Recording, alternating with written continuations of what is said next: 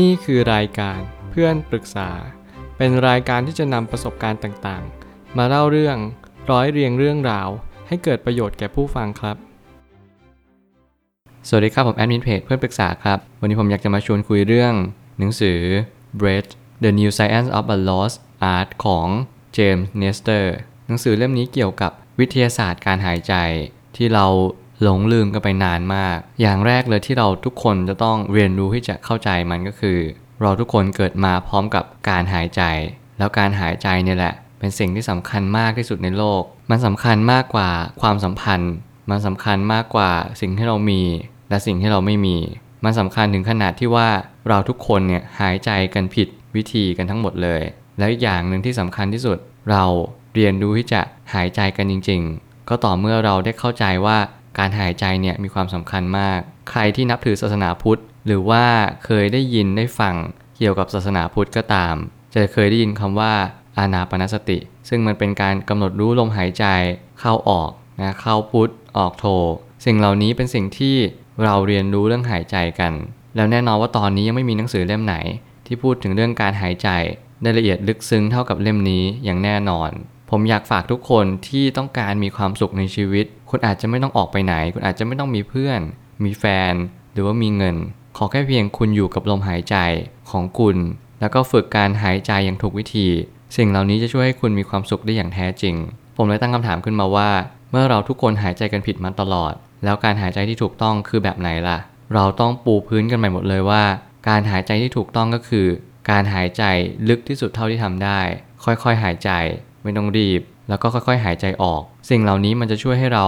รู้สึกว่าเฟรชขึ้น สดชื่นขึ้น เราจะรู้สึกว่าไม่อึดอัดกับการที่เราหายใจแบบนี้ ไม่ว่าจะเป็นทั้งการพูด การคุย หรือว่าการออกกำลังกายก็ตาม สิ่งที่เราควรจะทำมากที่สุดก็คือ หายใจให้ช้าลง อัตราการเต้นหัวใจเราจะต่ำลงตราบเท่าที่เราหายใจช้าลง สิ่งเหล่านี้จะแปรผันกับอายุขัยของเราด้วย หมายความว่าถ้าเราอยากมีอายุขัยที่ยืนยาว เราจงฝึกวิธีการหายใจให้ช้าลง สิ่งเหล่านี้จะทำให้ร่างกายของเรารู้สึกสดชื่น แล้วก็มีอายุที่ยืนยาวมากยิ่งขึ้นด้วย ลักษณะของการหายใจที่ควรจะเป็นคือ การหายใจทางจมูก ทั้งหายใจเข้าและหายใจออก และนี่คือวิธีที่ถูกต้องที่สุดก็คือ การหายใจเข้าทางจมูก และการหายใจออกทางจมูกเช่นเดียวกัน หลายคนตั้งแต่เด็กจนโตอาจจะมีการหายใจที่ผิด บางคนอาจจะติดการหายใจทางปากในช่วงเวลานอน ซึ่งสรีระในการเติบโตขึ้นมาเนี่ยก็จะผิดปกติหรือว่าผิดเพี้ยนไปจากสิ่งที่ควรจะเป็น อย่างเช่น มีจมูกที่ใหญ่กว่าปกติ มีคางที่สั้นและก็เล็กกว่าปกติ สิ่งเหล่านี้มันจะสะท้อนว่าเราหายใจกันผิดมาตั้งแต่เด็กๆ ซึ่งการหายใจผิดเนี่ยมันส่งผลในระยะยาวมากๆ เช่น ปอดเล็กลง เราไม่สามารถรับออกซิเจนได้มาก เท่ากับคนปกติทั่วไปที่หายใจทางจมูก สิ่งเหล่านี้คือการที่เราต้องฝึกการหายใจทั้งหมดเลย คุณจะไม่สามารถเพิกเฉยในการหายใจได้ เพราะว่ามันสำคัญมากๆ ชีวิตเราต้องการออกซิเจน เราแปลเปลี่ยนออกซิเจนมาเป็นพลังงาน เราปล่อยคาร์บอนออกจากร่างกายของเรา เพื่อเป็นการหมุนเวียนของธรรมชาติ มันเป็นไซเคิลและก็วัฏจักรของธรรมชาติที่เราไม่สามารถหลีกเลี่ยงได้ เราแปลเปลี่ยนทุกสิ่งทุกอย่างมาเป็นพลังงาน ไม่ว่าจะเป็นการกิน การหายใจ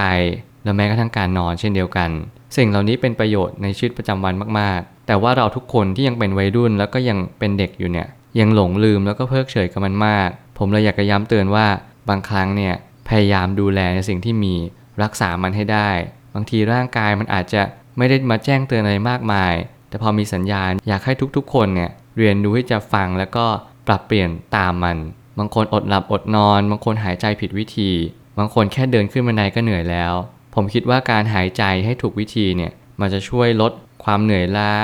มันช่วยลดความทุกข์ความเบื่อหน่ายในชีวิตลงไปได้เยอะมาก อย่างน้อยที่สุดสติเราจะอยู่ที่ลมหายใจของเรา นั่นคือส่วนที่สำคัญที่สุด กายภาพทางการหายใจจะผิดเพี้ยนไปเพราะเราไม่ได้ฝึกฝน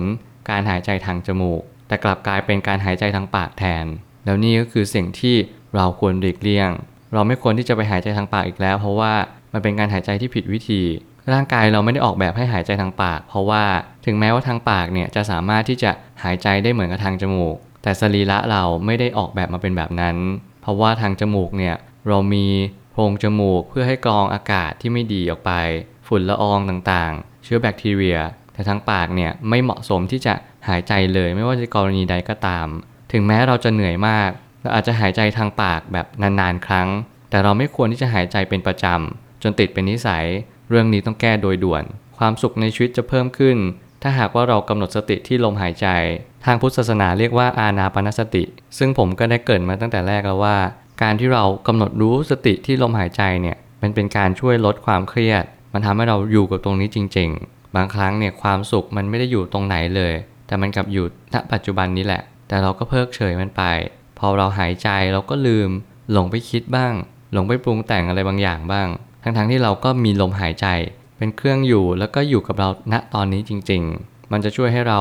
ออกจากวังวนในความฟุ้งซ่านต่างๆ ในการง่วงเหงาหาวนอน เบื่อเซ็งอะไรแบบนี้เป็นต้น เพราะเรารู้จักที่จะฝึกสติอยู่ที่ณลมหายใจนี้จริง ๆ สุดท้ายนี้ทางนี้ผู้เขียนจะมีวิดีโอสาธิตการหายใจหลากหลายรูปแบบ เพื่อให้ผู้ที่ต้องการฝึกการหายใจได้อย่างถูกต้อง ใครที่ไม่ได้อ่านหนังสือเล่มนี้ไม่ต้องกังวลว่าจะไม่สามารถเรียนรู้ที่จะหายใจได้ เพราะผู้เขียนเขาได้ออกวิดีโอมา เพื่อให้เป็นการสาธิตการหายใจให้ดูในทุกๆ รูปแบบเลย ผมจะแนบลิงก์เอาไว้ให้ เพื่อให้ทุกคนได้ไปทำตาม แล้วก็ไปฝึกฝนว่า เออ มันเป็นยังไง การหายใจที่ถูกต้องเนี่ยมันเป็นไงจริง ๆ เพื่อเพิ่มประสิทธิภาพในการใช้ชีวิต เพื่อเพิ่มความสุขให้กับชีวิต บางทีมันอาจจะไม่ต้องเริ่มที่ไหน ไม่ต้องมีเงินมากมาย ไม่ต้องมีแฟนและมีเพื่อน มันอยู่ที่ว่าเราเริ่มต้นถูกหรือเปล่า ก็คือการเริ่มต้นที่ลมหายใจนี่เอง ผมเชื่อว่าทุกปัญหาย่อมมีทางออกเสมอ ขอบคุณครับ รวมถึงคุณสามารถแชร์ประสบการณ์ ผ่านทาง Facebook Twitter และ YouTube และอย่าลืมติด Hashtag เพื่อนปรึกษาหรือ f r ร e n d t a l k a ด้วยนะครับ